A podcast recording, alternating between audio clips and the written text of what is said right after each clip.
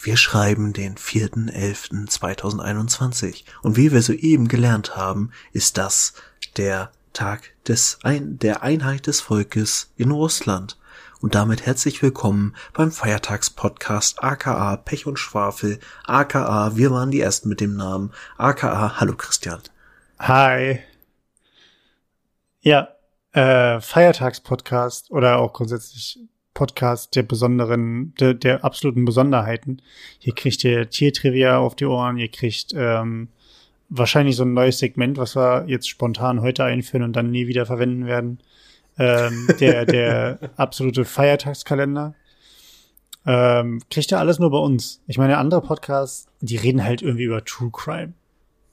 Gähn, sage ich dazu, gähn. Alter. so, dann andere Podcasts, die reden über Fußball. Please. So, dann kommt irgendwie sowas wie, ja, dann habe ich noch irgendwie was vom letzten Partywochenende. Ja, okay, wir wissen, dass du ein Leben hast. Und dann kommt immer noch das große Thema, ja, äh, Film und Fernsehen, ne? Also was, was hast du letzte Woche gesehen? Was für neue Filme sind rausgekommen, bla bla bla. Äh, die, die sind ganz cool.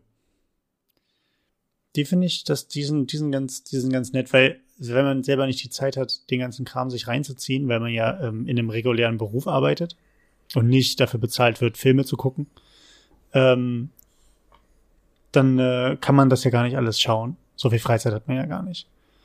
Und äh, sich dann von Leuten sagen zu lassen, äh, hey, diese Filme sind richtig toll und diese Filme sind richtig kacke, das mache ich. Das mag ich. Das gefällt mir. Danke für diesen Einblick in dein Filmkonsumverhalten. Ja. Aber ja, ich weiß, was du meinst. Bei mir ist es tatsächlich ähnlich. Aber ich im Moment auch in so einer Phase bin, wo ich irgendwie generell so vom Energielevel ein bisschen runter bin und einfach abends gerne mich noch irgendwie berieseln lasse und sonst nicht mehr viel mache unter der Woche. Mhm. Insofern ist mein äh, Filmverschleiß auch relativ hoch. Aber ja, es äh, ist halt wie es ist. Ist auch so ein bisschen wie letzte Woche schon besprochen, die kickende Herbstdepression.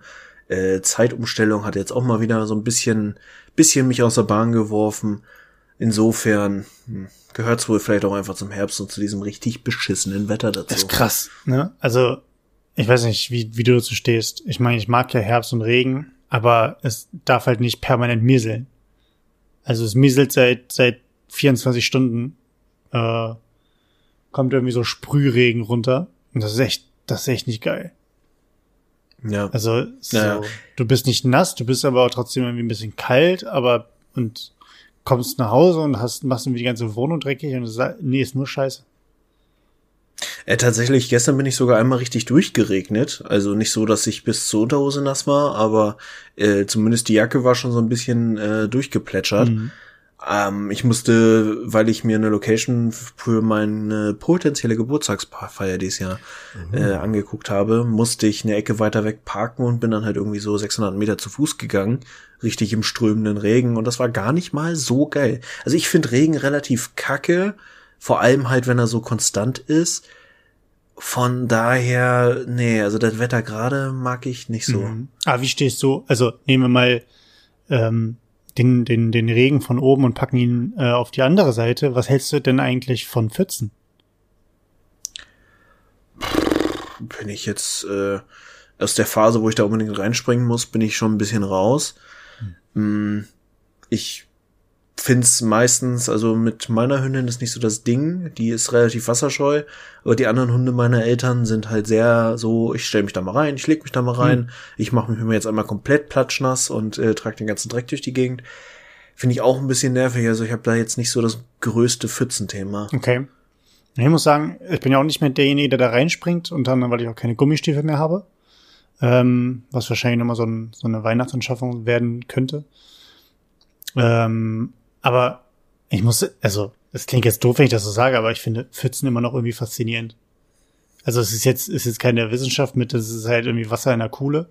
So, was halt da liegen geblieben ist, ja klar. Äh, aber äh, mir ist nämlich heute wieder aufgefallen, als ich mit dem Hund war, dass zum Beispiel der durch den ganzen konstanten Regen der äh, kleine Bach in dem kleinen Stadtwald, den wir hier vor der Tür haben, mhm. einfach mal um das Dreifache angeschwollen ist. Was ich irgendwie total schön fand, weil ich es einfach das sonst äh, mit seinem kleinen bisschen Plätschern einfach total schäbig finde. Und das geil fand, dass halt so viel Wasser da durchgeflossen ist. Ähm, und dann halt auch die ganzen Pfützen dabei, das hat so eine, so eine kleine Wasserlandschaft einfach dargestellt. Und es war halt auch nichts los, weil keiner unter, keiner Bock hatte, in dem Regen unterwegs zu sein, außer irgendwie so zwei, drei Hundehaltenden. Und ich fand das mega geil. Also es hat nochmal irgendwie eine, eine ganz andere, ganz andere Realität eröffnet irgendwie. Boah, ich höre mich voll spirituell an.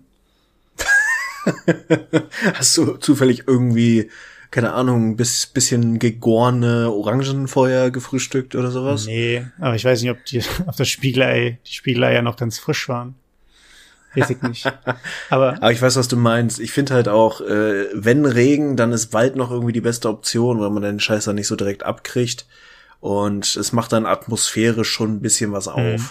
Obwohl ja aber auch sowas wie Regen auf einen, auf eine Zeltplane oder Regen auf einen, einen Dach, wo man irgendwo in einer, in, einer, in einer kleinen Hütte irgendwie unterwegs ist und man hat ein Wellblechdach oder sowas. Und da geht Regen drauf. Das ist ja schon, ist ja schon geil, weil man, also ich weiß nicht, ob es so ein, so ein Instinkt ist im Sinne von, ich bin jetzt naturverbundener, weil ich die Natur im, in Regenform quasi ein bisschen hautnah mitbekomme, als wenn ich in meinem Erdgeschoss, erste Etage, dicken, fetten Steinhaus, äh, kriege ich sonst nichts mit von dem Wetter mhm. da draußen. Ähm, oder ob es, ob, also ob das quasi so ein, so ein Naturverbundenheitsding ist, oder ob es halt einfach nur, weil man es gerade nicht mitbekommt, dann so was Besonderes ist, von wegen, ah, ich höre den Regen auf dem Wellblechdach. Wo gibt's denn sowas? Ne, mhm. Ne, weil es so was Besonderes ist, weil es vielleicht nicht alle jede Woche mal vorkommt. Aber gut, heute geht nicht, heute geht's nicht um Regen, aber der Regen darf durch gerne mal äh, sich quasi komprimieren. Weißt du, einfach mal so ein bisschen warten, aufstauen, ja, Du, du bist ja auch nicht permanent auf dem Klo und pinkelst durchgehend mit so einem ganz, ganz leichten Strahl, sondern du wartest, du lässt deine Blase aufstauen und dann gehst du irgendwann, bevor die am bersten ist. War das ein gute, guter Vergleich jetzt? Oder war der eher nicht so gut? Mm. Mm. Ich äh, tue mich schwer damit, muss ich sagen weil ich die Vorstellung, dass einfach konstant jemand auf uns pinkelt, wenn es regnet, jetzt nicht so unbedingt angenehm finde. Nicht unbedingt mein Fetisch, aber. Martin, ist es nicht angenehm? Aber vielleicht ist es wahr. Vielleicht ist es wahr. Vielleicht mhm. ist es deswegen gesund. Man weiß es nicht. Oh, gut. Äh, kommen wir zu unserem heutigen Thema, Nummer eins. ähm, ich moderiere das jetzt einfach so durch wie so ein Profi, weißt du, obwohl ich das nicht gelernt habe. Einfach durchmoderieren. ähm, wir hatten, wir hatten ein Thema von, von letzten Woche ja uns mitgenommen. Ähm, ich weiß gar nicht, ob wir es letzte Woche überhaupt angesprochen hatten, dass wir ein Thema mit rübernehmen. Ich glaube nicht. Wir haben uns letzte Woche, bevor wir angefangen haben, ziemlich stark beide über ein, äh, über, ja, machen, nennen wir das Kind beim Namen. Es geht um die Update, neue Feature-Quantität oder neue Feature-Implementierungsquantität von Microsoft. Mhm. Speziell Microsoft Teams beziehungsweise ähm, Microsoft 365 oder 365, keine Ahnung, wie, wie man das, was das Vernünftige wäre. Ähm, da haben, sind wir beide zu dem Schluss gekommen, dass die Quantität dieser Updates, die da gefahren werden und der neuen Features, die oder kleinen Knöpfe, kleinen Buttons, drei Punkte hier, da ist eine Hand, die du heben kannst, da kommen neue Emojis dazu, ähm, einfach viel zu heftig geworden ist. Mhm. Ähm, Martin, kannst du mal von deiner Seite aus berichten, was dich am meisten stört dabei bei dieser ganzen Update, bei diesem ganzen Update waren und äh, was, über was du als letztes gestolpert bist. Ja, es ist einfach, also mich stört vor allem das Thema, mich beschäftigt ja grundsätzlich immer diese Sache, dass man einfach aufgrund der vielen Kommunikationswege, vielen Software und so, was halt so ein Standard, sagen wir mal, kaufmännischen Büroarbeitsplatz ausmacht heutzutage, hast du halt eh schon Probleme, dass die Leute mit der Geschwindigkeit nicht mehr mitkommen. Und wir hatten es letzte Woche ja auch schon so am Beispiel PowerPoint. So die meisten können oberflächlich eine PowerPoint zusammenbauen, aber die 10.000 Funktionen, die da drin stecken und die Tiefe der Sachen können halt, keine Ahnung, keine zwei Prozent der Leute wahrscheinlich nutzen. Und die Geschwindigkeit, in der sich die Systeme heutzutage verändern, ist aber so krass geworden. Und gerade Teams merkt man halt sehr deutlich. Ich habe bei mir auf der Arbeit ja Anfang des Jahres mit äh, meinen Kolleginnen zusammen haben wir Screencasts erstellt und haben quasi Teams zu dem Zeitpunkt einmal so in Videoform äh, die Basic-Funktionen erklärt. Und es ist einfach, ich glaube, drei Wochen später kam das erste Update, was einfach halt so passiert, wo du auch nicht mal irgendwie eine Info oder so direkt zu kriegst, mhm. wo du, wenn du im Detail drauf guckst, schon weißt, das ist jetzt nicht mehr aktuell, was du aufgezeichnet hast. Ich meine, das macht, wenn es eine neue Funktion ist oder ein neuer Knopf in den Optionen oder irgendeine Einstellmöglichkeit, die einfach dazukommt, ist das jetzt nicht so das Ding. Aber es sind teilweise dann auch einfach Funktionen, die plötzlich wieder weg sind, plötzlich woanders sind, plötzlich geht das Menü anders auf. Und als findiger Nutzer von den Systemen kommst du da ja ganz gut mit klar. Aber die meisten Leute sind halt vollkommen lost bei sowas. Und das finde ich halt echt kritisch. Und teilweise sind es auch wirklich so Sachen, wo du denkst, ey Leute, hätte ich da nicht mal länger als zwei Sekunden drüber nachdenken können, bevor ihr das jetzt umstellt. Hm. Ja, Umstellung, aber auch finde ich, ähm, was du meintest, wenn was Neues dazukommt, was vorher noch nicht da war. Aber selbst da muss ich, muss ich von meiner Seite aus sagen, ähm, da denke ich mir auch, wer sitzt denn da quasi in dem ganzen Meeting mit drin, wo besprochen wird, was als nächstes released wird? Oder auch grundsätzlich, äh, wie so ein Release-Zeitraum ist. Ich kann mich erinnern, dass ähm, das Thema äh, Gruppenräume in äh, Video Videokonferenzen äh, oder in Meetings noch gar nicht so lange her ist, dass es implementiert wurde. Mhm. Ähm, wohingegen das Thema ähm, oder Breakout Rooms oder Gruppenräume, das, das war ja schon bei äh, jeglichen Zoom, WebEx, Big Button Meetings war das ja schon Ewigkeiten gefühlt mit drin. Also das heißt, es ist quasi ein, ein Feature, was im Bereich Videoconferencing schon mindestens seit fünf oder vielleicht sogar noch länger äh, Jahren etabliert ist. Und wenn dann allerdings so ein, so, ein, so ein Produkt rausgebracht wird, dass das dann halt nicht regulär mit dabei ist, sondern irgendwann, ich glaube, wie gesagt, im Laufe der Pandemie eingeführt wurde dann, mhm. ähm, hinzukommt, stelle ich mir zum Beispiel auch schon die Frage, also ob das halt von Anfang an nicht durch, durchdacht wurde, sondern einfach nur so dieses, ja, das erste, was wir machen, ist quasi Videokonferenzmöglichkeiten zur Verfügung zu stellen und dann machen wir da erstmal einen Punkt und alles andere machen wir dann im Laufe über Patches. Und klar, man kann das wie bei, wie bei Computerspielen auch machen. Du hast gewisse Dinge nicht bedacht oder es haben sich gewisse Dinge im, im iPhone Beta-Test nicht äh, als, als problematisch herausgestellt, aber dann in der tatsächlichen Umsetzung ähm, ist Feedback gekommen, so dass was verändert werden musste. Das hast du da natürlich auch, dass du mit 20 Köpfen, die dabei waren, vielleicht halt auch ein paar Sachen nicht bedacht hast. Ist ja vollkommen in Ordnung, ist ja kein Problem. Äh, was mich nur ärgert, ist, dass manche Funktionen, die einfach, ähm, wie sage ich das jetzt, die, die elementar sind und die meines Erachtens auch te nach technisch absolut möglich sind, wie die genau umsetzbar sind, ist dann eine andere Frage. Da bin ich, bin ich jetzt kein Programmierer oder kein ITler. Mhm. Aber gewisse Entscheidungen, die ich einfach nicht nachvollziehen kann. Ähm, zum Beispiel? Zum Beispiel, ähm, du kannst bei ähm, Teams in öffentlichen Kanälen von Teams äh, Kanban-Boards erstellen über die mhm. App des Planners. Kannst ja. du aber nicht in privaten Kanälen. Warum auch immer wäre ja zum Beispiel, bei uns kam jetzt die, die mhm. Anfrage von vielen Kolleginnen und Kollegen, die sagen, ja, wir wollen einen privaten Kanal machen, wo in einer großen Gruppe, die aus mehreren Unterleitungen besteht, sagen wir mal eine Region, besteht aus mehreren Standorten. Die Standorte haben ihre Standortleitung und es gibt eine Regionalleitung oben drüber. Mhm. Dann möchte ein privater Kanal gemacht werden, wo die jeweiligen Leitungen reinkommt und alle anderen nicht. Und die Leitungen möchten sich natürlich dementsprechend ein Kanban-Board machen, wo sie ihre Aufgaben, die nur sie betreffen, mit reinstellen funktioniert nicht. Du musst das Kanban-Board nutzen, was für alle Mitarbeiter einsehbar ist. Und das kannst halt, also das, da muss ich dann halt sagen, ja, geht halt nicht, tut mir leid, müsste auf was anderes ausweichen. So, und dann hast du wieder ein Zweit Zweitprodukt, was du eigentlich nutzt. Und das mhm. ist zum Beispiel so eine Sache, die, die ich absolut nicht verstehe. Jetzt muss ich dazu sagen, ähm, wir bei uns nutzen die Education-Variante von Microsoft. Das heißt, das kann auch nochmal sein, dass es da auch nochmal Veränderungen in der, in den Lizenzen selber gibt. Ist aber zum Beispiel eine Sache, die ich überhaupt nicht nachvollziehen kann, warum sich dafür so entschieden wurde. Ja, das ist tatsächlich so ein Beispiel. Ich meine, das könnte man theoretisch halt irgendwie lösen oder halt ein Workaround machen, indem man beispielsweise sagt, man hat nochmal ein separates Team, wo du dann halt einen Channel drin hast, wo du den Planner nutzt. Ja. Aber das ist auch so ein Ding. Mh, ich finde es nicht ganz glücklich, dass der Planner zum Beispiel nicht individuell genutzt werden kann, weil die App kannst du ja nochmal so integrieren und dass das nicht geht, da drin tatsächlich Aufgaben, die nur für dich persönlich sind, ja. äh, zu machen, sondern dass du immer auf diese Chat- oder Teams-Logik gehen musst dabei. Das finde ich auch nicht so ganz gelungen. Obwohl du ja, glaube ich, dadurch, dass ja dieses äh, das Planner-Tool zusammengelegt wurde mit ähm, To-Do mhm. oder zusammengelegt wird, das ist ja quasi noch in der Ummodellierungsphase seit Monaten, ähm, kannst du dir ja in in deinem eigenen To-Do kannst du dir deine offenen Aufgaben reinstellen. Also du siehst dann ja quasi einfach nur alles Aufgaben, die dir zugewiesen sind.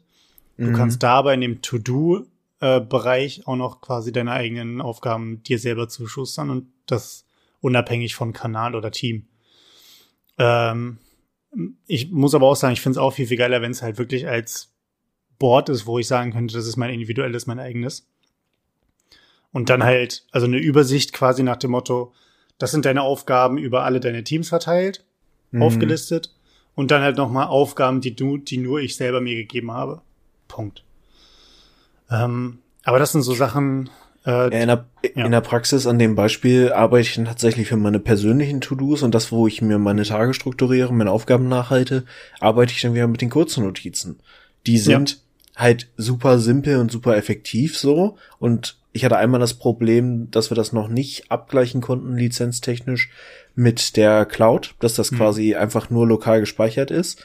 Und dann waren die Dinge halt einfach, nachdem mein einer Rechner abgeraucht ist, weg. Tendenziell doof. Ja. Aber seit das geht, bin ich da tatsächlich großer Fan von und ich arbeite sehr viel damit. Gerade halt, wenn ich mir auch irgendwas mal runterschreiben muss oder auch wenn ich in Bewerbungsgesprächen sitze, mache ich mir da drin meine Notizen und kopiere die von da aus dann irgendwo hin. Mhm. Aber ja, ich weiß, was du meinst. Und das sind oft auch so Funktionalitäten, da musst du wirklich einen Blick für, fürs Detail haben, um rauszufinden, wann funktioniert es, wann funktioniert es nicht. Ja. Weil das sind alles so Dinge, da macht sich halt ein Autonormalverbraucher keine Gedanken drum. Nee, du kriegst, du machst ja nur Gedanken darum, wenn man in solchen Situationen arbeitet wie bei uns beiden, ne, dass man entweder von sich aus sagt, ich möchte persönlich was ändern Mhm. Ich möchte meinen mein, mein Tag strukturieren. Ich habe auch mein, mein eigenes Board mir hin und her gecheatet irgendwie, äh, was nur ich persönlich nutze. Ähm, und wenn dann natürlich, also in meinem Fall, dann halt mehr und mehr Fragen kommen mit, können wir nicht und wollen wir nicht, oder das ist eine coole, coole Funktion, die ich jetzt aber so in dem privaten Bereich jetzt hier nicht, oder in der, in dem äh, beschränkten Kanal zum Beispiel nicht nutzen kann, dann ist das Ganze schon wieder hinfällig und sorgt natürlich auch wieder für Frust. Ähm, von daher, und das, die, die grundlegende Problematik ist da, und das, das ist eigentlich, glaube ich, nochmal ein interessantes Thema, wie man mit sowas umgeht, das, was du am Anfang meintest. Ähm, wenn sich die Anwendung, mit der man arbeitet, verändert, inwieweit das halt Einfluss auf dich als Person hat oder als auf die Personalentwicklung, ähm, die Schulungen leiten muss, Dinge, Unterstützungsmaterialien vorbereiten muss, etc. etc. Weil das betrifft ja alles. Das betrifft das die interne Kommunikation, das betrifft dein äh, theoretisch, wenn du im Marketing unterwegs bist und bei Facebook, Instagram und LinkedIn sich irgendwas großartig verändert. Ähm, und vor allen Dingen da dann immer drauf zu hoffen, dass man sagt, naja, bringst du dir autodidaktisch bei, weil du bist ja nicht auf den Kopf gefallen und in den meisten Fällen ist es halt nur der Knopf ist nicht links, sondern rechts. Mhm. Ähm, aber hat man gerade ähm, ältere, ein älteres Semester dabei, muss man ja leider so sagen. In den meisten Fällen zumindest ist es das ältere, ältere Semester, ähm, die halt nicht tagtäglich damit arbeiten oder nicht damit groß geworden sind, die sich halt sehr, sehr stark darauf verlassen. Ich habe mir das jetzt angeeignet, wie der Kalender bei Teams funktioniert. Und wenn dann quasi in dem, äh, wenn dieser, der, der Annahme-Button jetzt nicht mehr, nicht mehr da ist, sondern auf der anderen Seite oder quasi oben in der, in der Annahmeleiste oder was auch immer, dann äh, ist es schon ein großer, ja, Routine-Breaker, ne? Ja. Ja, und es braucht halt eine unglaubliche Medienkompetenz, das Problem dann überhaupt A, so weit erfassen zu können, dass du selbstständig nach einer Lösung suchen kannst. Weil selbst da merke ich, dass es teilweise, weil Informationen so eine kurze Halbwertszeit haben, mhm. google ich nach Problemen, die aktuell aufgetreten sind. Und dann gucke ich jetzt nächstes erstmal von den ganzen Beiträgen und Artikeln, die mir dann dazu gezeigt werden, welches Datum ist halt relativ aktuell und ist das ein, oder ist das halt eine, ein anderes Problem, was in der vorhergehenden Version mal aufgetreten ja. ist. So, und da musst du aber selber schon so viel Basiswissen haben und das Problem überhaupt formulieren können, das erwartet halt keiner. Und auf der anderen Seite ist es halt so eine Geschwindigkeit der Veränderung, dass das nicht mehr möglich ist, irgendwie selbstständig Material zu erstellen und irgendwie jedes Mal anzupassen, wenn solche Probleme auftauchen oder Veränderungen auftauchen.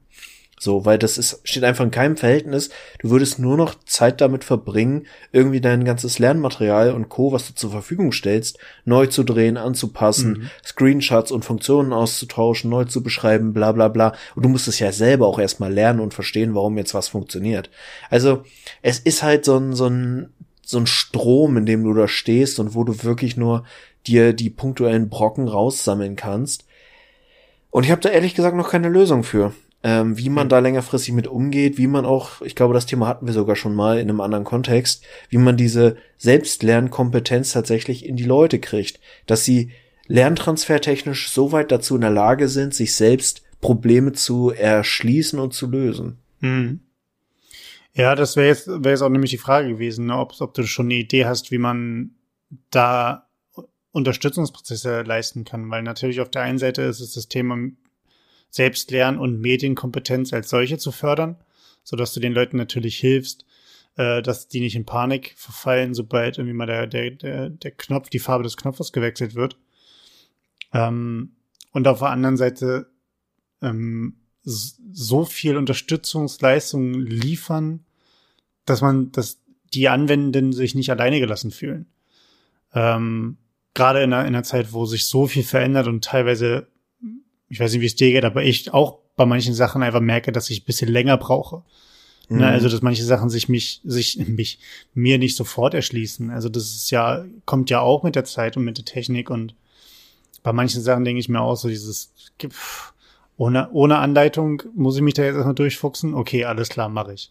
Wo ich mir lieber eine Anleitung gewünscht hätte, beispielsweise für, für, ähm, für einfachste Anwendung. Ich hatte so ein, so ein Lernspiel mal gemacht, wo ich anhand von ähm, fertigen Bausteinen quasi programmieren lernen konnte oder programmieren mhm. konnte. Und du glaubst gar nicht, wie ich da vorgesessen habe und einfach nur, einfach nur dumm war. Wirklich. Ich war einfach nur dumm. Ich habe versucht, einen Bären in die Mitte des, also, dass er sich von links nach rechts in die Mitte des Bildes bewegt, stehen bleibt, mit dem Kopf wackelt und dann einen Ball äh, ins Bild fliegt, welches, welchen er mit dem Kopf quasi wegköpft. Das mhm. wollte ich machen. Ich habe bestimmt eine Stunde dran gesessen und ich habe es nur geschafft, dass der Bär sich von links nach rechts bewegt und mit dem Kopf wackelt. Sobald es dann um den Ball ging und die Interaktion zwischen Ball und Bär, war ich vollkommen aufgeschmissen. Und das war halt mit, mit, mit einem Spiel für Kinder. So. Mhm. Wo Kinder mit äh, Programmieren lernen sollen, ne? Oder zumindest verstehen sollen, wie, wie allgemein Programme geschrieben werden oder wie sowas funktionieren kann. Und ähm, deswegen, ja, weiß ich nicht. Ich, mir ist es, mir ist es nur aufgefallen, dass ähm, oder eine Lösung wäre, die mir jetzt aufgefallen ist, ähm, dass es, oh Gott, wie heißt die App? Ähm, Viva Learning. Mhm. Ah, ich, entweder ist es nur in unserem Paket drin, also von der von der Education Variante oder für ganz Office 365 oder Microsoft 365, ähm, ist eine App, die mir jetzt erst aufgefallen ist. Ob die jetzt die schon lange neu. besteht, weiß ich nicht. Die ist neu. Genau, wo sie halt mit, mit LinkedIn bist du, hast du da LinkedIn Learning mhm. ähm, und aber auch von Microsoft eigene Kurse, ähm, die da reingestellt werden. Und da muss ich sagen, das fände ich sehr cool, wenn da quasi die, die Kurs- und, und, und Selbstlernkursdatenbank bezüglich der Microsoft-Produkte einfach heftig ausgebaut werden würde. Mhm. Also ja, klar, auch wenn das neu ist, vielleicht ist das ja auch sogar geplant. Aber jetzt mal ganz stumpf gesagt, dass ich selber kein, kein Anleitungsmaterial schreiben oder drehen muss, sondern dass ich einfach sagen kann, ähm, schaut euch das von Microsoft an, auch wenn das eine Computerstimme ist, die das erzählt. Scheißegal. Aber schaut es euch an, die erzählen, wie der Kalender funktioniert innerhalb von drei Minuten. Ja. Könnt ihr neben, nebenbei mit der Arbeit machen. Und klar, man muss ein bisschen drauf vertrauen, dass das, was die machen, halt einigermaßen gut ist. Ähm, hat so ein bisschen so dieses, ne, es ist nur gut, wenn du es selber machst. Aber auf der anderen Seite, du sparst dir halt super viel Arbeitszeit und jeder kann es halt immer wieder gucken in seinem eigenen Tempo, sich das aneignen etc. Das finde ich tatsächlich eine sehr geile Sache, wenn das von den ähm, jeweiligen Anbietenden der jeweiligen Software auch äh, forciert werden würde. Also solche mhm. Angebote. Ja, auf jeden Fall. Also Viva Learning scheint jetzt irgendwie so ein next big thing zu sein, was mhm. Microsoft da launchen will. Ich habe neulich, wir haben ja ein Learning Management System auf SharePoint-Basis und da mhm. waren wir neulich in so einem Update-Seminar, was hat der Anbieter zu erzählen, wo geht's hin? Und da haben sie Viva Learning auch thematisiert und dass sie gerade dabei sind, das mit zu connecten und dann quasi die Schnittstellen auch sauberer abbilden zu können. Also mhm. das ist schon ganz geil, was man da so machen kann. Aber ich äh, bin ganz bei dir und ich hatte mir tatsächlich mal einen Anbieter angeguckt. Das war letztlich so eine Funktion, die leider nur in der äh, Browser-Version von Teams funktionierte. Mhm. Und das war dann so ein kleiner Digital Agent, den du wirklich in jeder Situation, egal wo du gerade in Teams bist, konntest du den anklicken und er hat dir dann so in Kurzvideos an erklärt, was du gerade da machen kannst. Mhm. Und das war ganz geil. Sowas ähnliches hatte ich schon mal vor Jahren gesehen wo da, das war so ein Startup, wo quasi so ein bisschen Crowd-Knowledge-mäßig für jede Software solche Sachen äh, eingespeist werden konnten. Und du konntest auf dieses Wissen dann zugreifen, aber mhm. auch selber Wissen reinbringen. Und das war schon ganz geil. Habe ich leider nie wieder was von gehört, dass die irgendwie äh, noch existieren oder präsenter sind. Ja. Aber es hilft halt schon eine Menge, so Helpdesk-Geschichten äh, abzufangen. Aber ja, ich möchte noch kurz eine Sache sagen, die mhm. äh, Teams jetzt eingebaut hat. Ist nur indirekt Teams, aber ich fand es trotzdem bahnbrechend. Ich habe es tatsächlich heute erst entdeckt. Und zwar ist in Outlook jetzt bei Mails ein Knopf oben in der Leiste. Und der heißt einfach nur mit Teams teilen. Und das ist einfach der Shit, weil du einfach jede Mail, die irgendwo in Outlook drin ist, kannst du da direkt an den Kanal in einem Team schicken. Und damit hast du die Connection zwischen Elementen in Outlook und Teams endlich. Weil bei uns ist das gerade intern ganz viel, dass man halt irgendwie komplett in Teams alles macht. Und dann hast du irgendeine externe Mail oder irgendwas anderes, was halt geschlossen in Outlook ist. Du kannst es copy-pasten oder einen Screenshot machen oder so. Ja. Aber das ist halt alles nicht so, so intuitiv und schnell. Ja. Und so hast du einfach komplett die Möglichkeit, das Element so wie es ist, nach äh, Teams zu verschieben. Das ist mega geil. Das kannte ich auch noch nicht. Also ich wusste, dass die Verbindung ja da ist bezüglich Kalender und den ganzen Einstellungen, die du hattest. Also dass deine äh, Outlook-Kategorien für deine Mails, die du hast, dass du die auch dann äh, in einem Teams-Kalender übernehmen kannst beispielsweise. Ne? Ähm, aber dass das geht, das wusste ich auch noch nicht. Das muss ich mal gucken, ja. ob das äh, ist das ja vielleicht auch erst seit ein paar Tagen da drin. Ja, ja, das ist ähm, sehr, sehr frisch. Okay, aber und da, da merkt man es ja schon, ne? Also wie wie Dinge teilweise da reingepackt werden. Ich versuche irgendwie einmal die Woche in diesen Verlauf reinzuschauen. Äh, Im Admin Center ähm, gibt ja die Auflistung von der Roadmap. Mhm. Und da pick ich mir ja schon SharePoint-Sachen gar nicht raus, weil ich sage, na gut, das muss, das muss irgendwie die IT machen oder die ganzen Azure, Azure-Sachen, wo ich dann immer nur irgendwie Office und Teams mir selber raussuche. Aber selbst das ist halt schon super heftig, wie viel da gemacht wird.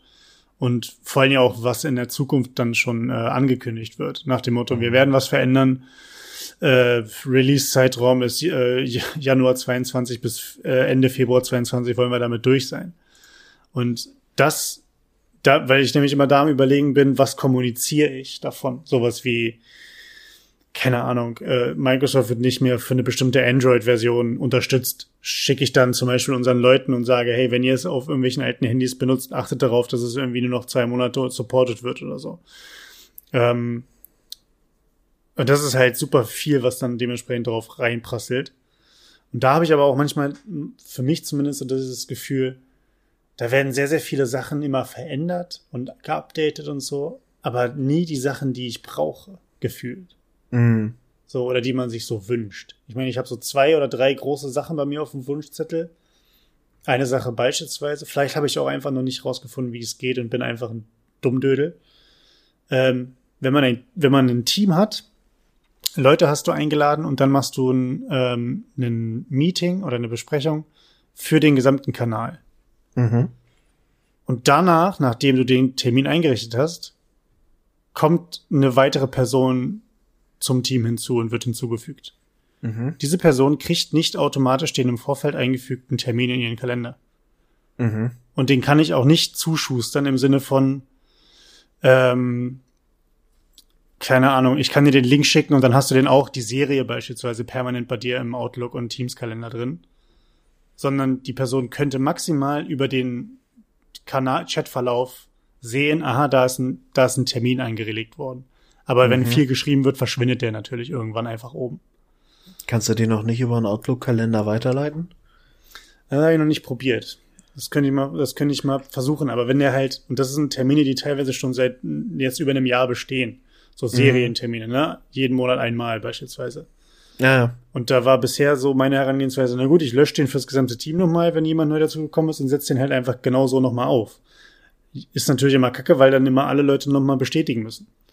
Oder halt zumindest eine, eine, Outlook-Mail bekommen. Ja, klar. Aber äh, ja, vielleicht bin ich da auch einfach dummdödel, aber bisher habe ich es einfach noch nicht gefunden, so den einfachen Knopf mit. Oder dass es einfach übernommen wird. Ne? Muss ja nicht sofort sein, aber kann ja im nächsten, äh, im, im Für nächsten Tag oder sowas, ne? Über Nacht kannst ist ja, schon fix drin ist, ja. Genau, kann ja einfach geguckt werden, okay, ist jemand Neues ins Team dazugekommen, dann kriegt er alle Termine, die in diesem Zusammenhang äh, angelegt wurden und existieren, kriegt er einfach zugeschustert. Aber gut, solche Sachen wünsche ich mir dann vergebens. Weil, ich finde es immer so geil. Ähm, wie stehst du zu, zur Nutzung aktuell in der heutigen Zeit von Foren? Hat sich ein bisschen überholt. Merke ich tatsächlich gerade, weil wir ähm, unser Intranet jetzt auch updaten wollen, weil das Internet, was wir haben, war halt okay für die Zeit, die wir hatten und dafür, dass noch nie die Firma ein Intranet besessen hat. Aber jetzt soll es halt langsam so Richtung internes Social Network gehen. Und da war auch jetzt die Diskussion, brauchen wir überhaupt noch ein Forum? Weil das, was wir haben, wir haben so ein ganz klassisches Forum im alten Intranet, es wird halt so rudimentär benutzt. Hm. Also wenn du nicht irgendwie eine, eine Dokumenteninfo hast, die diskutiert werden soll oder irgendwelche Infos, ähm, die du in einem Beitrag dann nochmal bewirbst und sagst, da ist die, von sich aus guckt da niemand rein. Und so der richtig der Austausch ist, hat auch noch nie stattgefunden. Aber würdest du von, von gerade wenn es jetzt um das Thema Internet geht äh, und, und allgemein sowohl Informationsverbreitung als auch Austausch, würdest du sagen, dass der Austausch auch von mir aus, sei es, sei es ähm, abteilungsintern oder fachbereichsintern, aber auch von mir aus übergreifend, übergreifend, übergreifend, ähm, dass das tatsächlich in der heutigen Zeit noch ein Ding ist? Also dass hm, wie soll ich das formulieren? Ich habe so ein bisschen das Gefühl, dass auf einen Seite natürlich gibt es dieses Thema, wir müssen Leute miteinander vernetzen, wir müssen interdisziplinäre Teamarbeit, interdisziplinäre Arbeit fördern, äh, informelle äh, Austauschgruppen, es Huddle Rooms, es muss alles Mögliche irgendwie geben, was die Kommunikation angeht, was ich persönlich ja auch feier und gut finde. Hab aber so ein bisschen auch das Gefühl, dass viele Leute auch einfach nur sehr froh sind, wenn sie sagen, ich krieg meine Mail, da steht die Info drin vom Chef und dann bin ich zufrieden und gehe nach Haus oder ich gehe wieder an meinen Mhm. Arbeitsplatz.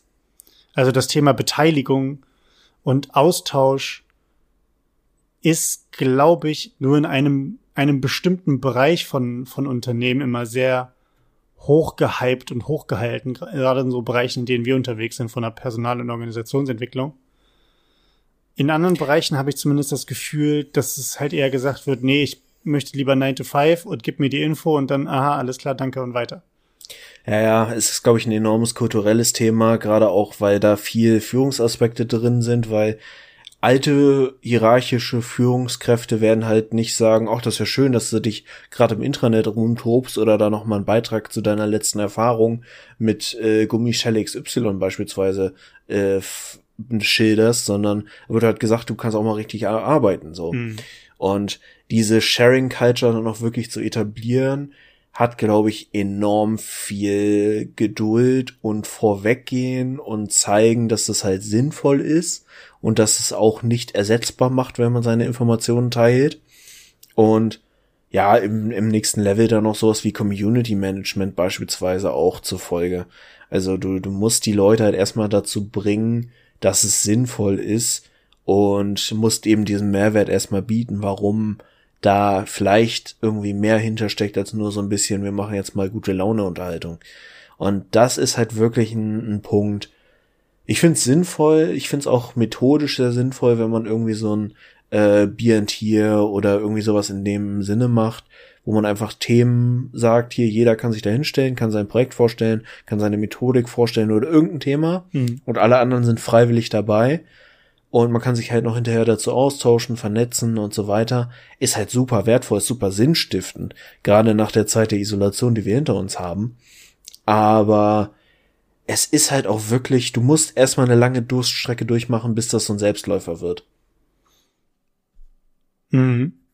Also wenn ich, bei sowas muss ich auch mal irgendwie, das ist so dumm, wenn man schon, schon in dem Gedanken drin ist, dass man sagt, ja, aber, also wenn ich jetzt schon in den, was du sagst, finde ich halt auch also ich finde vom, vom Prinzip her mega gut sowas, ne? Also eine Möglichkeit zu haben, die eigene Arbeit ja auch mal intern zu präsentieren und zu sagen, so bin ich an das Thema rangegangen, äh, auch wenn dieses Thema oder das Projekt einzigartig in der Form ist, kann aber die Methodik von mir aus oder die Herangehensweise und die Konzeption ja in einer gewissen Art und Weise übernommen werden für andere Projekte. Oder auch wenn sich nur eine mhm. Person einen kleinen Gedankenanstoß davon nimmt, nimmt, ist es ja schon mehr, als, als, als wenn das nicht der Fall wäre. Ähm, von daher finde ich das auch mega gut. Das erste, was bei mir aber sofort in den Kopf kommt, und das ist halt so in den letzten Jahren in mich auch durch unsere Führungskräfte, in Anführungszeichen, reingeprügelt worden, ist die erste Frage, die halt immer kommt, ist dann, äh, warum und haben wir jedoch gar keine Zeit für? Ja. Ne? Also, Warum sollte ich eine eigene Präsentation ausarbeiten, um das, was ich eigentlich aktuell gerade mache, zurückstellen, nur damit ich anderen Leuten vorstelle, was ich gerade mache, weil die nehmen doch davon eh nichts mit. Dann kann ich in den, in den fünf Stunden, in dem ich meinen, keine Ahnung, 20 Minuten oder 15 Minuten Auftritt vor der Belegschaft äh, oder vor meinem Standort oder was auch immer, bevor, wenn ich das plane, habe ich drei, vier Stunden verschwendet, dann kann ich in drei, vier Stunden auch an meinem Projekt weiterarbeiten. Das ist halt so oft die Denke, zumindest die bei, bei, bei Kolleginnen und Kollegen bei uns halt so Einzug erhält. Ähm, ja. Im Vergleich zu, naja, man lernt ja zum Beispiel ja auch viel, viel mehr nochmal, wenn man Leuten etwas beibringt oder wenn man Leuten etwas erklärt, lernt man ja selber nochmal sehr, sehr viel mehr als die Person, der man es eigentlich erklärt. Also der Mehrwert auch für die eigene Person, das selber mal vorzustellen und mal laut auszusprechen, die eigenen Gedanken und die Konzeption ähm, dass das halt viel, viel mehr Sinn macht, als einfach nur zu sagen, ich, ich werkel da in meiner kleinen Abteilung oder in meinem kleinen Bereich ein bisschen rum. Aber das, weil halt wahrscheinlich immer noch dieses, wenn du nicht am Arbeitsplatz sitzt, arbeitest du nicht. Und wenn du nicht arbeitest, ist es nicht gut. So. Ja, ja. Auch diese Illusion von, man muss immer beschäftigt wirken und man muss ja. immer viele Mails schreiben und bla. Es ist halt genau dieses Ding, wenn du lange noch in den Abgrund schaust, dann schaut der Abgrund irgendwann auch in dich. So oh. dieses, diese Mentalität geht halt voll in dich über. Und ich mache das selber inzwischen, weil ich das versuche für mich zu trennen. Wenn ich so in meiner coolen Communications Bubble bin innerhalb der Firma und wir mal wieder über Intranets oder Go-Lives oder irgendwelche kulturschaffenden, austauschschaffenden Elemente reden, über diese weichen Faktoren, nehme ich auch oft und versuche das klar zu markieren, diese challenging äh, Perspektive ein und sage, okay, wie kriegen wir das irgendwelchen alten Schlachtschiffen verkauft, dass das sinnvoll ist? Und das ist halt gut, einfach um von vornherein auch schon mal so die Argumentation und sich selbst zu hinterfragen, okay, ist das gerade wirklich Mehrwert stiften, was wir machen? Aber natürlich ist es ein Stück weit auch das Verbrannte, was man in sich selber hat. So, ich habe, wir haben das Intranet bei einer Tochterfirma mal äh, live geschaltet und vor versammelter Mannschaft, das war alles virtuell über GoToMeeting, ähm, hat ein Typ aus dem Labor gesagt, super intelligenter Mann, also Doktor, ne, physikalisches Prüflabor, bla, hat gesagt, ja, also ich habe so im Schnitt 60 bis 80 E-Mails am Tag. Was soll ich denn, wann soll ich da denn noch in einem Intranet lesen? Wozu denn überhaupt? So, ja. natürlich ist das eine Perspektive. Und natürlich muss man sich Gedanken machen, wie schafft man Freiräume, wenn man solche Elemente mit reinbringt.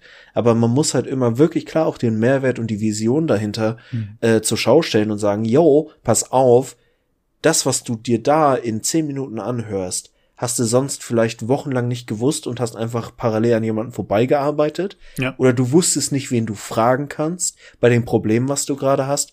Also dieser Netzwerkgedanke ist einfach so zentral und so sinnstiftend und wertschätzend. Ja. Aber er braucht sehr lange, um ihn gedanklich wirklich, äh, gerade im Kontrast, wenn man schon jahrelang gearbeitet hat, äh, wirklich für sich zu verinnerlichen. Deswegen, ich finde, ich finde, ähm, ich finde diese, diese Ansätze mega, mega interessant, dass, also dass Kulturwandel ja nicht, nicht mal eben kurz innerhalb von einem Jahr vonstatten geht, ist ja auch vollkommen, vollkommen klar. Ähm, ich finde es so mega interessant, dass eigentlich, wenn wir mal nur einfach jetzt mal ganz, ganz abstrakt das uns das Ganze angucken und sagen, ein, auch ein Unternehmen ist ja nur ein Konstrukt von Menschen. So, wo Menschen einfach zusammenarbeiten. Klar, es gibt gewisse Regeln, die sich selber gesetzt wurden, aber im Endeffekt sind es halt einfach nur Menschen, die sagen, das geht oder das geht nicht. Ein System. Ein System, richtig. Es kann von außen irritiert werden und naja gut. Ähm, und da finde ich es dann immer so geil, wie viel eigene äh, Barrieren man sich selber setzt. Also, ich weiß nicht, so. ob das rüberkommt, was, ne, also selbst wenn man sagt, ich habe 60 bis 80 Mails am Tag, die muss ich alle durcharbeiten, wäre doch die erste Frage eigentlich, muss ich alle durcharbeiten? Sind davon eigentlich alle Mails wichtig? Betreffen die mich überhaupt? Wie viele Mails davon sind einfach nur irgendein CC-Gedöns, wo, wo ich drüber gucke und sage, ja, pff, okay, alles klar, sehe ich schon am Betreff, dass mich das nichts angeht. Ähm, und wenn aber das trotzdem, und da sind wir wieder bei dem Thema, äh, beschäftigt wirken und viele Mails schreiben, dann ist man wichtig und unersetzbar. Ähm, anstatt dass man wirklich auch die Dinge macht, die wirklich sinnstiftend sind. Und ich glaube, selbst da gibt es viele Stellen, ähm, unabhängig der Branche, die wir heutzutage als reine Büroarbeit und reines Wegarbeiten, jetzt das, das typische Sachbearbeitungsthema, anerkennen oder, oder ansehen, nach dem Motto, Sachbearbeitung braucht keinen Austausch, weil die arbeiten ja im Endeffekt nur Daten weg und hacken irgendwelche Excel-Tabellen voll. Wo die Frage dahinter steht, ist das denn überhaupt notwendig? Und wären, wären nicht auch solche, solche Stellen viel, viel mehr geholfen, wenn auch dort kreatives Auslassen möglich wäre? Lass uns das jetzt nicht So. zu sehr vertiefen, weil das ist halt ein Riesenthema. Ja. Und ich glaube, es dauert auch einfach. Und da bin ich auch selber, weil das klingt so blöd, aber du hast manchmal auch wirklich Menschen, die einfach nicht wollen oder nicht können und mit jeder Art von komplexerer Tätigkeit dann auch überfordert werden.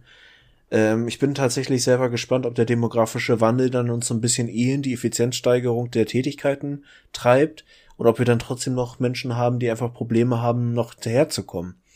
Ja. Aber äh, um das dann deine äh, Ausführungen gerade noch mal zu kommentieren, es ist so ein bisschen wie dieser Künstler, der mal an einem Stau vorbeigegangen ist und äh, mit Schildern rumhantierte mit ihr seid der Stau. Weil die Menschen, die im Stau stehen, sind der Stau. Sie verursachen ja de facto das, Ja. worin sie, worunter sie gerade leiden. Und das ist einfach sinnbildlich exakt das Problem, was wir haben. Und für sich selber erstmal die Erkenntnis zu haben, dass man nicht nur getrieben ist von der externen Situation auf Arbeit, sondern dass man irgendwie immer noch Möglichkeiten hat, sich selbst anders zu organisieren, seine Tätigkeiten anders zu priorisieren und man, dass man sich oft einfach sein eigenes scheiß Grab schaufelt, ist halt echt das Grundthema. In dem Sinne, ich kann festhalten, die heutige Titel wird Ihr seid der Stau. ähm, Finde ich, find ich besser als Menschenbilder und Prozesse. Das kommt eh wieder, ne? Wenn. Oh, warte mal, kurz Nebenfrage. Gibt's Günther Jauch noch? Ja, ja, ja. Macht klar. der noch Shows? Ich weiß, ich, also ich glaube, der macht immer noch Wer wird Millionär. Okay. War, war Günther Jauch derjenige, der hier dieses Menschenbilder, Emotionen immer moderiert hat, oder war das jemand anders? Immer ein Äh, Jahresrückblick von RTL? Ja, ich weiß, was du meinst. Nee, ich glaube, das war, war das nicht Kai Pflaume? Oder Ehrenpflaume. Abdallah? Ja. Oder Mag sein, ir keine Ahnung. irgendeiner von diesen typischen alten äh, Pilav, Kern- Alpha-Moderatoren. Kern, Kern Pilava Lanz. Nee, der war's nicht. Egal. Nichtsdestotrotz, ähm, wir wollten uns noch über ein Thema unterhalten, weil ihr wisst ja, wir sind hier beim Podcast des Hin- und Herspringens. Wir lieben Hüpfburken und wir lieben aber auch vor allen Dingen mit Themen hin und her zu springen. Jetzt kam gerade die, äh, das, der ernste Teil und jetzt sind wir beim spaßigen Teil. Ähm, Martin, warst du jemals beim Speed Dating? Tatsächlich nicht, aber ich finde das Konzept nicht nur für, äh, um Menschen im romantischen Sinne kennenzulernen, sondern einfach nur, um auch Menschen im beruflichen Kontext kennenzulernen, finde ich es eigentlich ganz geil. Weil es so ein methodisches, äh, man hat irgendwie so einen, so einen schönen Timeframe und ist damit auch getrieben und das lockert auf und lässt auch Nervosität oft vergessen, finde ich. Ja. Ähm, also ich habe sowas mal tatsächlich in einem Kommunikationsseminar als Methode für zwei Minuten gemacht. Das fand ich ganz nett, aber über, darüber hinaus nein. Okay. Ich finde grundsätzlich die, die Idee, Dinge zu beschleunigen oder Dinge ähm, in diesen Zeitframe reinzupressen, in dem man wirklich sich auf das Wesentliche beschränkt.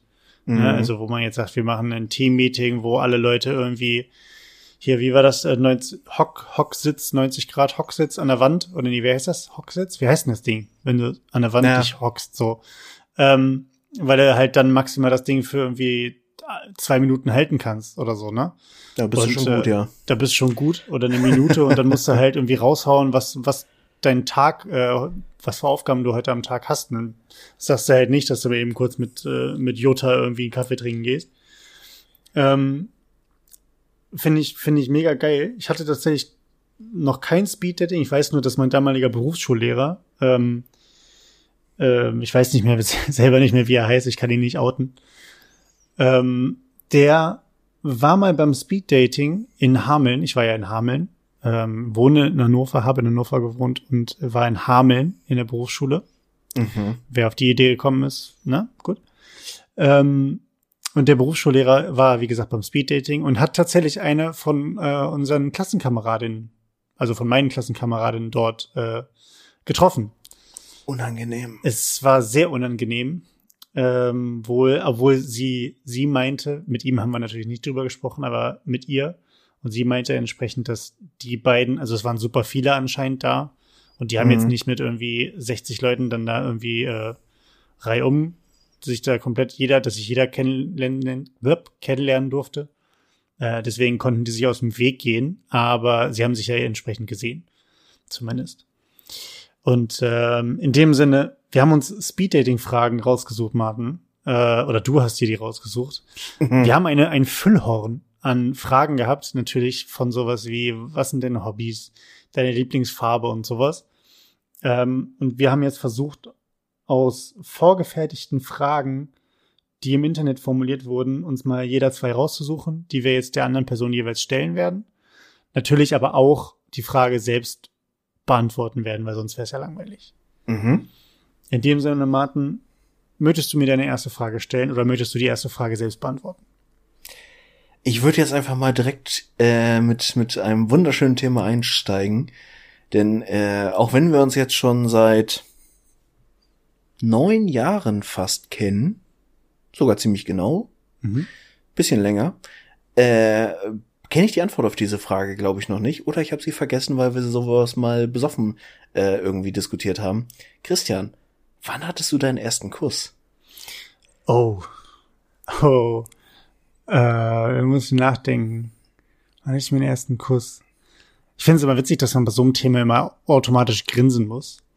Weil das so, so, so nach dem Motto Good Old Times. 27. Nee, ähm. Meinst du, du meinst einen richtigen Kuss, ne? Also einen richtigen, richtigen. Nicht ja, einfach nur irgendwie so Kindergartenspielerei auf, auf Wange oder sowas. Ja, ich meine schon richtig so, am besten mit Zunge. Richtig besten, schön schlabbern. Am besten schön die Kehle putzen. ähm, boah, ich glaube, da ich Spätzünder war im gesamten Thema, ich glaube mit 17. Ja, kommt gut mhm. hin mit 17. Ja. Ist, ich weiß nicht, ich finde find dieses Thema, weil wir da sind wir ich, es ist nicht so, dass ich jede Woche über das Thema rede, aber ähm, ich hatte vor kurzem auch noch mal mit, mit einem Freund von mir, mit einem alten Klassenkameraden, genauso dieses Thema, inwieweit man jetzt, da man älter ist, grundsätzlich was viele Themen angeht, gefestigter ist, wo man sich jetzt nicht mehr irgendwie schämt, über persönliche Verfehlungen zu reden oder über irgendwas, was, was einem am, am Körper seit Jahrzehnten oder seit Jahren irgendwie ähm, nicht gefällt oder sowas. Ähm, oder was man, dass man gewisse Dinge nicht kann. Da kann man jetzt ja heutzutage leichter drüber reden als mit irgendwie 18, wo man mhm. denkt, dass das für Schwäche halten zu müssen. Ähm, hatte ich neulich mit ihm drüber gesprochen und wo wir auch zu dem Thema gekommen sind, wann sind bestimmte, also wir haben Altersgrenzen, die festgelegt, festlegen zum Beispiel, wann darf man trinken, wann darf man wählen, ähm, die einem so grob, was die, die Rechtsgrundlage angeht, eine gewisse Rahmen vorgeben. Mhm. Aber es gibt ja auch diese ganzen gesellschaftlichen ähm, Marken, ne? Also wann sollte man irgendwie das erste, also nach dem Motto, wann sollte man das erste Mal Sex gehabt haben? So, man kann klar auf statistische Mittel gucken, aber es gibt ja so dieses, wenn du mit 25 noch als Jungfrau rumrennst und sagst, nee, ich versuch's ja trotzdem, also ich habe es jetzt nicht freiwillig gewählt, mhm. wirst du in den meisten Fällen ja schon komisch angeguckt. Ja. Obwohl es ja eigentlich gar nicht schlimm ist. Es stempelt dich oder ihn, sie, wie auch immer, ja nicht als Loser ab, sondern es hat vielleicht einfach nicht geklappt. Oder man hat selber einfach gesagt, ich habe, ich hätte super viele Chancen gehabt, aber die Leute, mit denen das möglich gewesen wäre, die waren irgendwie mir menschlich einfach nicht koscher oder was auch immer. Also die, die, die Entscheidung und das, was dahinter steht, ist ja gar nicht, gar nicht ähm, einfach mal abstempelbar, sondern was dahinter steckt, ist ja so vielfältig. Und diese gesellschaftlich auferzwungenen, mit, die, mit dem und dem Alter musst du das gemacht haben, mit dem und dem Alter musst du das gemacht haben. Und du wirst komisch angeguckt, wenn du es nicht hast. Das finde ich voll interessant, wie das so ein, ähm, ja, wie diese Dynamik so ist. Ja, es ist halt subjektiv deutlich krasser, wenn du einfach auch in der Pubertät drin bist und jeder irgendwie auch, viele sich einfach Blödsinn erzählen und so dieses künstliche, oh Gott, ich habe schon mit 13 gefickt und im Kindergarten das erstmal Koks genommen. Ja. Äh, ist halt einfach Shitgelaber, was man aber dann erst später eher so für sich reflektiert, bestenfalls, dass das halt scheiße war. So, ja. ne? so klassische Situationen wie mit Barney und seinen äh, 100 Frauen äh, wo dann rauskommt, dass die Geschichte halt auf Blödsinn auch basiert und der ja. Maßstab. Eben. Aber wann war es denn bei dir soweit? Wann hattest du denn den ersten, äh, ja, romantischen Kuss? Ja, ich, nee, ich wollte es gerade richtig eklig machen. Ich war gerade so bei diesen, bei diesen Putzerfischen, die so ins Maul reinschwimmen und Sachen oh aus Gott. den Zähnen picken. mhm. Nee, wann hattest du deinen ersten schönen, schönen Kuss? Meinen ersten richtigen Kuss hatte ich und ich muss gerade überlegen, es müsste so 15 oder 16 gewesen sein. Also so irgendwie so um den Dreh, wo man dann auch schon ein bisschen, ein bisschen mehr getrunken hat mhm. äh, auf Partys und das war ein Mädel, was ich äh, schon lange davor toll fand und sie mich eigentlich auch. Und dann hatten wir so diesen Abend, wo äh, ich meinen ersten Kuss hatte und äh, wir dann auch irgendwie länger zusammenhingen den Abend, also nichts weitergehendes, aber ne. Und äh, dann endete der Abend damit, dass äh, sie zu mir sagte, ja, hm, ich glaube, du bist schon eher ein Kumpel von mir. Ich wurde also quasi direkt das erste Mal auch in die Friendzone geschoben an dem Abend. Also äh, ein ereignisreicher Tag. Ah, das Thema Friendzone. Da machen wir vielleicht noch mal ein Special drüber. Also da laden wir irgendwie noch mal, machen wir irgendwie so eine Art Open Mic, machen wir hier eine, eine, eine, einen Skype oder Zoom Call oder sowas mit allen Leuten, die sich dazu äußern wollen zum Thema Friendzone. Oder ihr könnt auch gerne irgendwelche Friendzone-Geschichten äh, uns gerne schicken. Wir erzählen die dann auf jeden Fall weiter. Ähm, ich finde nämlich dieses, auch da wieder das, das, das Verständnis darüber, jemanden in die Friendzone zu schicken, ist ja in den meisten Fällen weniger beabsichtigt oder bewusst läuft das ja, glaube ich, ab dass man sagt, ich steck die Person jetzt in die Friendzone mit, ah, du bist ja ganz lieber. So. Ähm, sondern man macht das ja eher unfreiwillig und will der Person vielleicht auch gar nicht, gar nichts Böses tun. Möchte aber natürlich auch nicht der Person irgendwie vielleicht irgendwie große, ja, ähm, Hoffnung machen. Also. Ich glaube, da gibt's von bis alle möglichen Varianten, aber naja. ja, könnten wir irgendwann mal noch mal genauer drauf eingehen mit Erfahrungswerten. Machen wir Erfahrungswerte äh, in der Friendzone. Chris, deine erste Frage. Meine erste Frage, genau. Ähm, ist jetzt ein leichter Bummer, weil ich halt mit so einer richtig scheiß Frage jetzt unterwegs bin. Aber ich möchte darüber reden. Was war für dich dein nervigstes Buch im Deutschunterricht damals, was du lesen musstest? Boah, ich bin tatsächlich, da muss ich wirklich überlegen.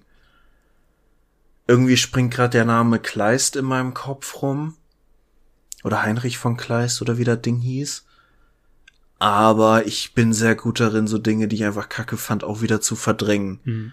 Also ich weiß, dass ich die Physiker zum Beispiel sehr gut fand im, äh, in der Oberstufe. Aber was ich richtig scheiße fand, kann ich dir gar nicht so beantworten. Ich finde, das kommt ja immer darauf an, manche ähm, Jahrgänge haben ja auch, also ich, ich meine, irgendwie in Deutschland ist ja Faust irgendwie anscheinend ja Pflicht. Das muss ja irgendwie gefühlt mhm. jeder Kurs gelesen haben.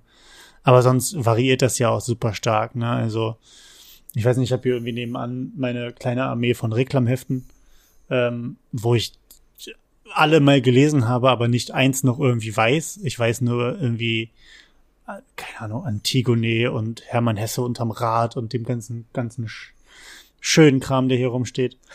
ähm, mein absolutes Horrorbuch. Ich habe sowohl eins im, im Englischen, im Englischunterricht, aber es ging auch speziell hier um den Deutschunterricht, ist ähm, Crazy von Benjamin Lebert. Ähm, alle Leute, die so äh, 89, 90 geboren sind und das miterleben mussten, es tut mir echt leid, aber ihr sitzt mit demselben Boot. ähm, ich weiß nicht, kennst du den Film dazu? Ich glaube nicht. Ähm, war damals ich glaube tatsächlich, dass der Film gar nicht, gar nicht schlecht angekommen ist.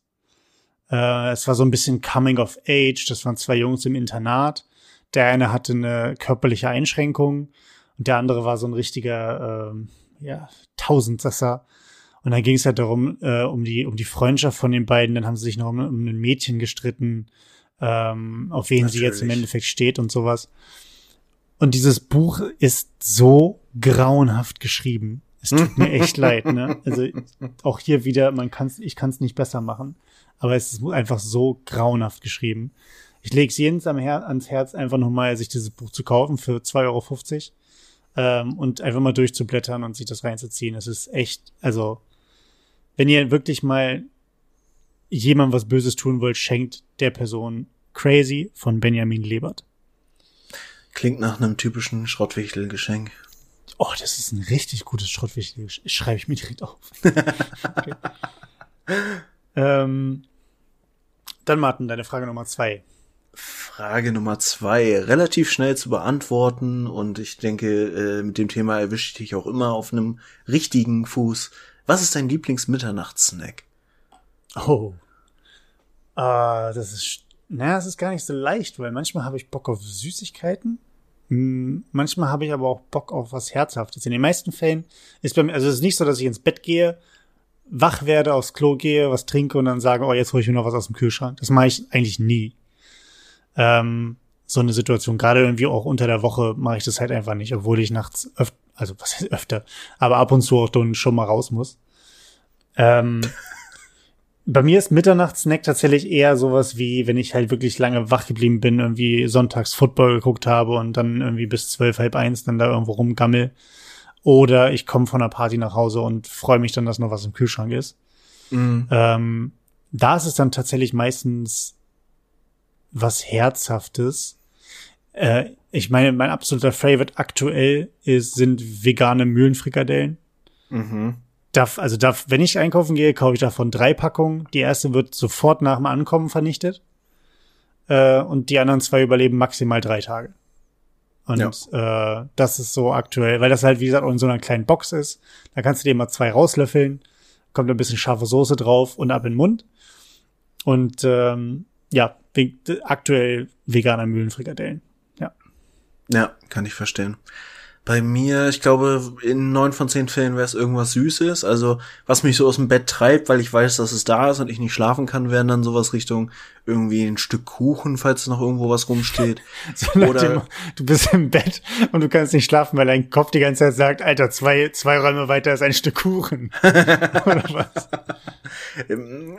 Ich kann es nicht ganz von mir weisen, möglicherweise. Okay.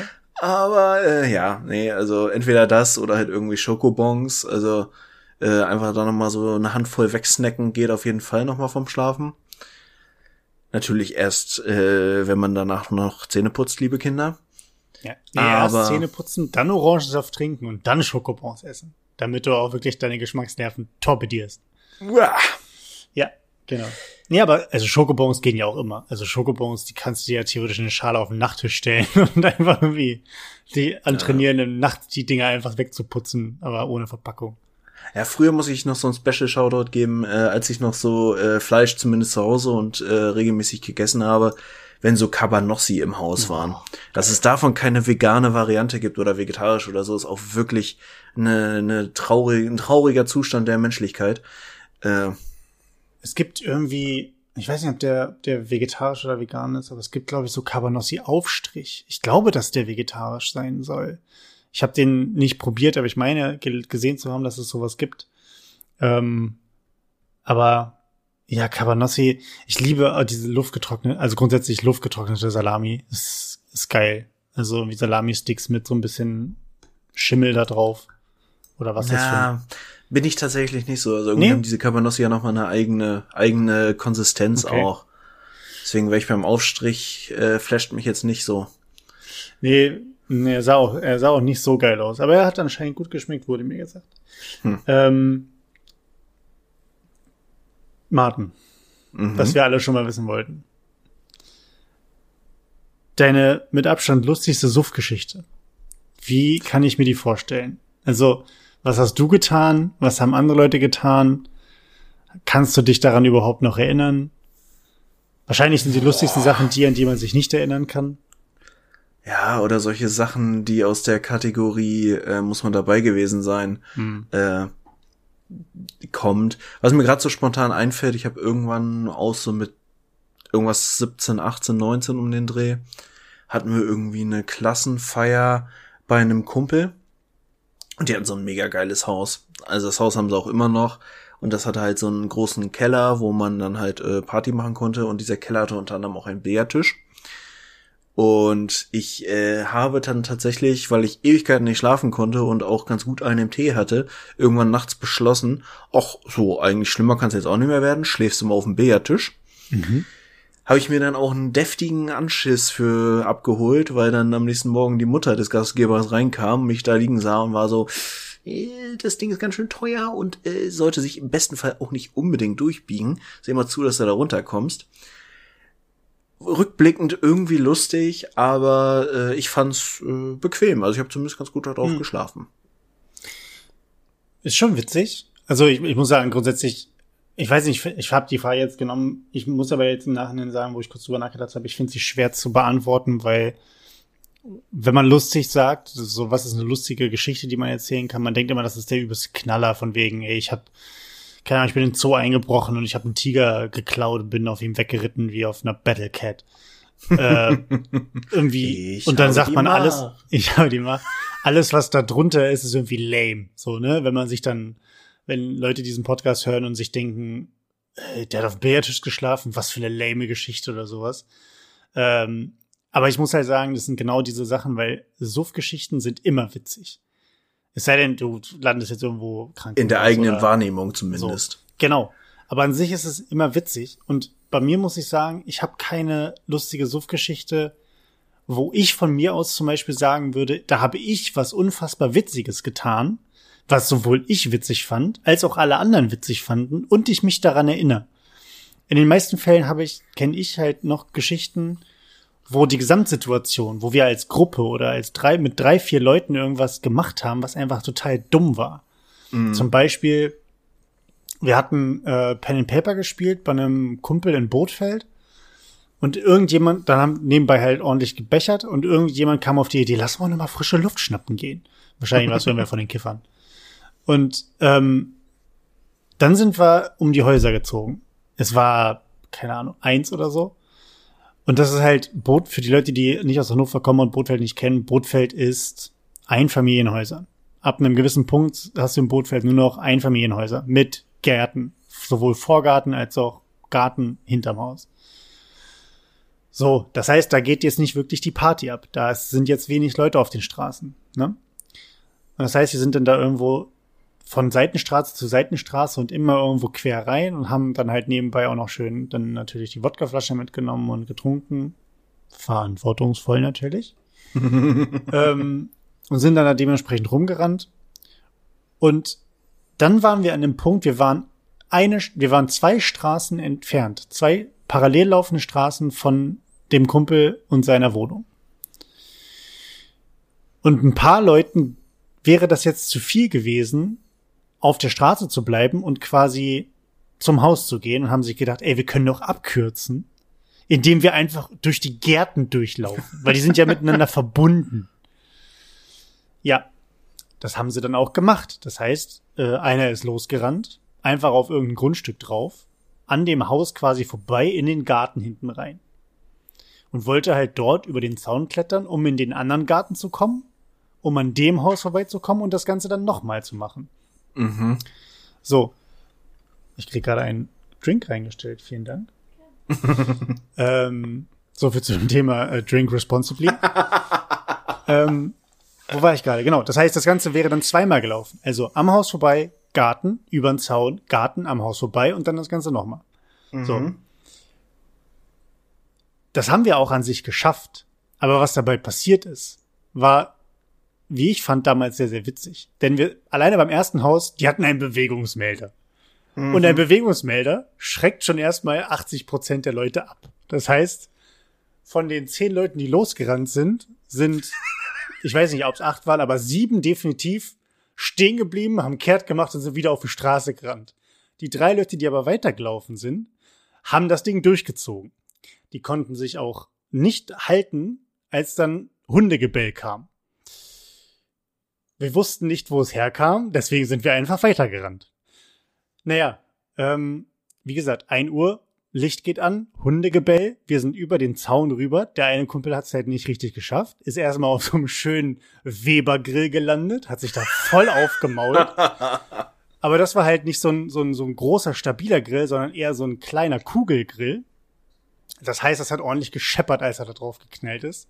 Sachbeschädigung also auch gleich mit. Auch noch das. So, dann durchs schöne Rosenbeet durch und dann waren wir ja erst in dem zweiten Garten von vier. Ach du Scheiße. So. Wir haben es dann irgendwann geschafft, dass wir dort ange, also dass wir bei ihm angekommen sind. Und der Kumpel hat dann an sich runtergeguckt und hat halt einfach auch hart geblutet, weil er sich an so diesen Jäger-Maschendrahtzäunen äh, mm. hat er sich halt auch schön aufgerissen, ne? Irgendwie einen Arm aufgerissen. Naja, das war schon sehr witzig, weil es halt einfach wirklich, müsst ihr das vorstellen, da gehen halt einfach zehn, zehn angetrunkene Dudes irgendwo die Straße entlang und irgendeiner so, ey, ich habe keinen Bock mehr, lass durch die Gärten gehen. Und dann passiert da alles innerhalb von zwei Sekunden. Mhm. Ähm, das fand ich sehr, sehr witzig. Das war eine meiner, meiner Saufgeschichten, die noch sehr gut in Erinnerung sind, wo man einfach sagen kann, was für Dummdödel ja. die wahrscheinlich auch äh, schon verjährt ist. Insofern ist da auch kein Rechtsanspruch mehr für da, diesen Webergrill vorhanden. Vor allen Dingen, da weiß ja auch niemand, wo das war, wer das war. Ne? Also hier gibt's, nein, das ist. Meinst du, dass da setzen sich jetzt Leute hin und suchen quasi raus, wer ich bin und äh, welcher Webergrill damals zu Schaden gekommen ist? In Bootfeld wird so ein Ereignis auf jeden Fall nicht so häufig vorkommen. Ja, das stimmt. Es gibt ja auch alleine diese Leute, die ähm, hier Don't Fuck with Cats, ne? Äh, ja. Bei Netflix, die, die ihr Leben darauf ausgerichtet haben, im Internet Dinge zu suchen. Ähm, ja, kann durchaus sein. Vielleicht lande ich dann halt einfach im Knast wegen äh, dem ganzen Gedöns. Aber gut. Dann, wenn ich nächste Woche nicht mehr da bin, wisst ihr Bescheid. Aber dann weiß ich auch. Knast eine Folge aufnehmen. Kann ich entweder das machen oder wenn ich aus dem Knast rauskomme, weiß ich dann, dass ich bei einem von unseren Hörern, quasi HörerInnen, dann äh, mich bedanken darf. Das heißt, ich werde die IPs hacken, gucken, wo ihr wohnt, vorbeikommen und einen Kaffee trinken. So nämlich. In dem Sinne. Ja, das können wir eigentlich nächstes Mal wieder machen. Vielleicht suchen wir uns dann noch mal schöne, schöne Fragen raus, wo äh, wir noch mal uns ein bisschen gegenseitig was abfragen und nicht sowas wie, was ist dein Lieblings, wer ist dein Lieblings-Avenger? So nach dem Motto. ähm, oder mit welchem Avenger würdest du gerne mal Nein, aus, aus, laufen? aus, aus, aus, beruhig dich. Okay, fürs nächste Mal. In dem Sinne, Martin, es war mir wieder eine Freude ich beehre noch äh, zum Abschluss dieser wunderschönen Folge die Leute mit einer kurzen Tiertrivia. Ha, ihr habt gedacht, wir, wir machen Schluss, ne, aber machen wir gar nicht. Hat er wieder angetäuscht. Hat ja. Und zwar befinden wir uns im äh, Land der Kiwis. Welches da ist? Warte mal, Kiwis sind Südamerika, ne? Nein, Australien. Neuseeland wäre es gewesen. Verdammt! was war denn. Verdammt, was war denn in Australien für ein Vogel? Äh, hier dieser, war es nicht der, der so schnell flattert? Nee, das war Südamerika. Känguru, glaube ich. Vogel. ja. Egal, ja, Neuseeland. Lassen natürlich. wir das. Wir Tiertrivia-Experten sind auf jeden Fall nicht so gut, was äh, Erdkunde angeht. Ja. Ähm, und zwar sind wir nicht nur im Land der Kiwis, sondern auch beim Vogel der Kiwis, nämlich dem namensgebenden Vogel der Kiwi. Dieses kleine, süße Häufchen Elend, was äh, leider ganz schön vom Aussterben bedroht ist, wie ich so äh, eben mir erlesen habe. Aber es gibt zwei ganz coole oder beziehungsweise zwei interessante Facts. Der eine ist sehr positiv, der andere ist äh, perspektivisch gesehen nicht unbedingt so positiv. Fangen wir mal mit dem schönen Ding des Lebens an. Denn Kiwis sind tatsächlich sehr treue Vögel. Der Kiwi äh, hat tatsächlich feste Partner und in der Regel sind die dann auch monogam. Ähm, das kann bis zu 20 Jahre und länger dauern. Bei einer Lebenserwartung von 25 Jahren würde ich das schon als relativ cool und langfristig erachten. Und die treffen sich dann so alle paar Tage in gemeinsamen Höhlen und äh, rufen dann auch viel so sich äh, Duette zu, die jeweiligen Partner Kiwis. Und kommt mal vor, dass die sich trennen bei jüngeren Vögeln oder tatsächlich, was ich interessant finde, wenn es mit Nachwuchs nicht klappt. Aber äh, ansonsten sind die da relativ treu und äh, monogam unterwegs. Finde ich spannend, kommt ja im Tierrecht tatsächlich nicht ganz so oft vor. Die Frage, ob das häufig bei Vögeln vorkommt, weil bei Schwänen weiß man ja, dass die irgendwie nur. Mhm. Wo waren das noch? Welches Tier ist denn noch dafür bekannt, dass es nur einmal war das nicht teilweise bei bestimmten Pinguinarten? Irgendwie habe ich gerade Pinguine im Kopf. Ja. Gelten Pinguine, Pinguine eigentlich als Vögel? Ich glaube ja. Ja. Ja, dann haben wir doch unsere Lösung. Also die Vögel, die äh, sind hier die Vogelhochzeit. Ja, Mensch, die, die machen nur einmal so Partner, Partnerin und dann die ganzen Bonobos, die quasi, ne? Erst einen Partner, dann den nächsten, dann den nächsten, dann den nächsten und das alles innerhalb von acht Stunden. Nee, Vögel machen sowas nicht. Hm. Aber finde ich sehr, sehr cool. Der Kiwi ist ein tolles Tier und so, und so flauschig. Soll ich dir jetzt noch mal einen krassen Fakt dazu sagen, was ja. quasi die, der zweite Fakt ist? Natürlich. Und zwar befinden wir uns immer noch im Bereich der Partnerschaft von äh, Kiwis. Denn äh, Kiwi-Weibchen legen Eier, wie Vögel das halt so machen. Ja. Aber tatsächlich nicht so massenhaft wie so ein Huhn, sondern tatsächlich nur ein bis zweimal im Jahr. Und diese Eier sind fucking groß. Also wir reden da tatsächlich von einem Ei, was bis zu 25 Prozent des Körpergewichtes des Weibchens ausmacht. Alter, krass. Überleg dir das mal. so, das heißt, es müsste bei einer Frau, die gebärt, die Frau wiegt 60 Kilo. Wie wir ja, sind 25 Prozent von 60 Kilo. 15 Kilo. Ja. Das heißt, das Kind, was du rausgebärst, würde 15 Kilo wiegen. Das wäre ja. ja. quasi schon erwachsen. Das wäre schon äh, ein solider Vierjähriger, würde ich sagen. Ja. Respekt. Das ist schon krass. Also äh, führt auch dazu, dass die äh, die letzten Tage nicht mehr fressen können, einfach weil das Ei auf alle Organe drückt und so. Also äh, finde ich schon beeindruckend. Und dann nach dem Legen wird das ganze Ding dann auch erstmal zehn Wochen ausgebrütet. Aber das macht das Männchen solidarisch. Ja, wie bei den Pinguinen auch. Also zumindest bei den großen, bei den kleinen weiß ich es nicht. Ja, krass, geil. Aber das zeigt doch auch wieder, wie unglaublich cool Tiere sind, oder? Ja. Also, Wahnsinn. Vielen Dank für die Tiertrivia, Martin. Sehr ähm, gerne.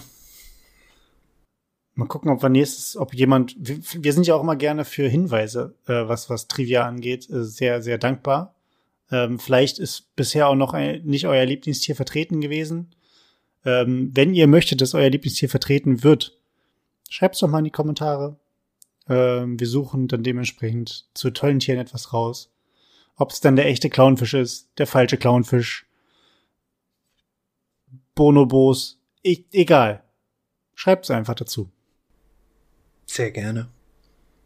In dem Sinne, Martin, gehabt dich wohl, Leute da draußen, gehabt euch wohl. Wir sind raus. Habe die Ehre und ich beende heute mit einem kurzen San Francisco.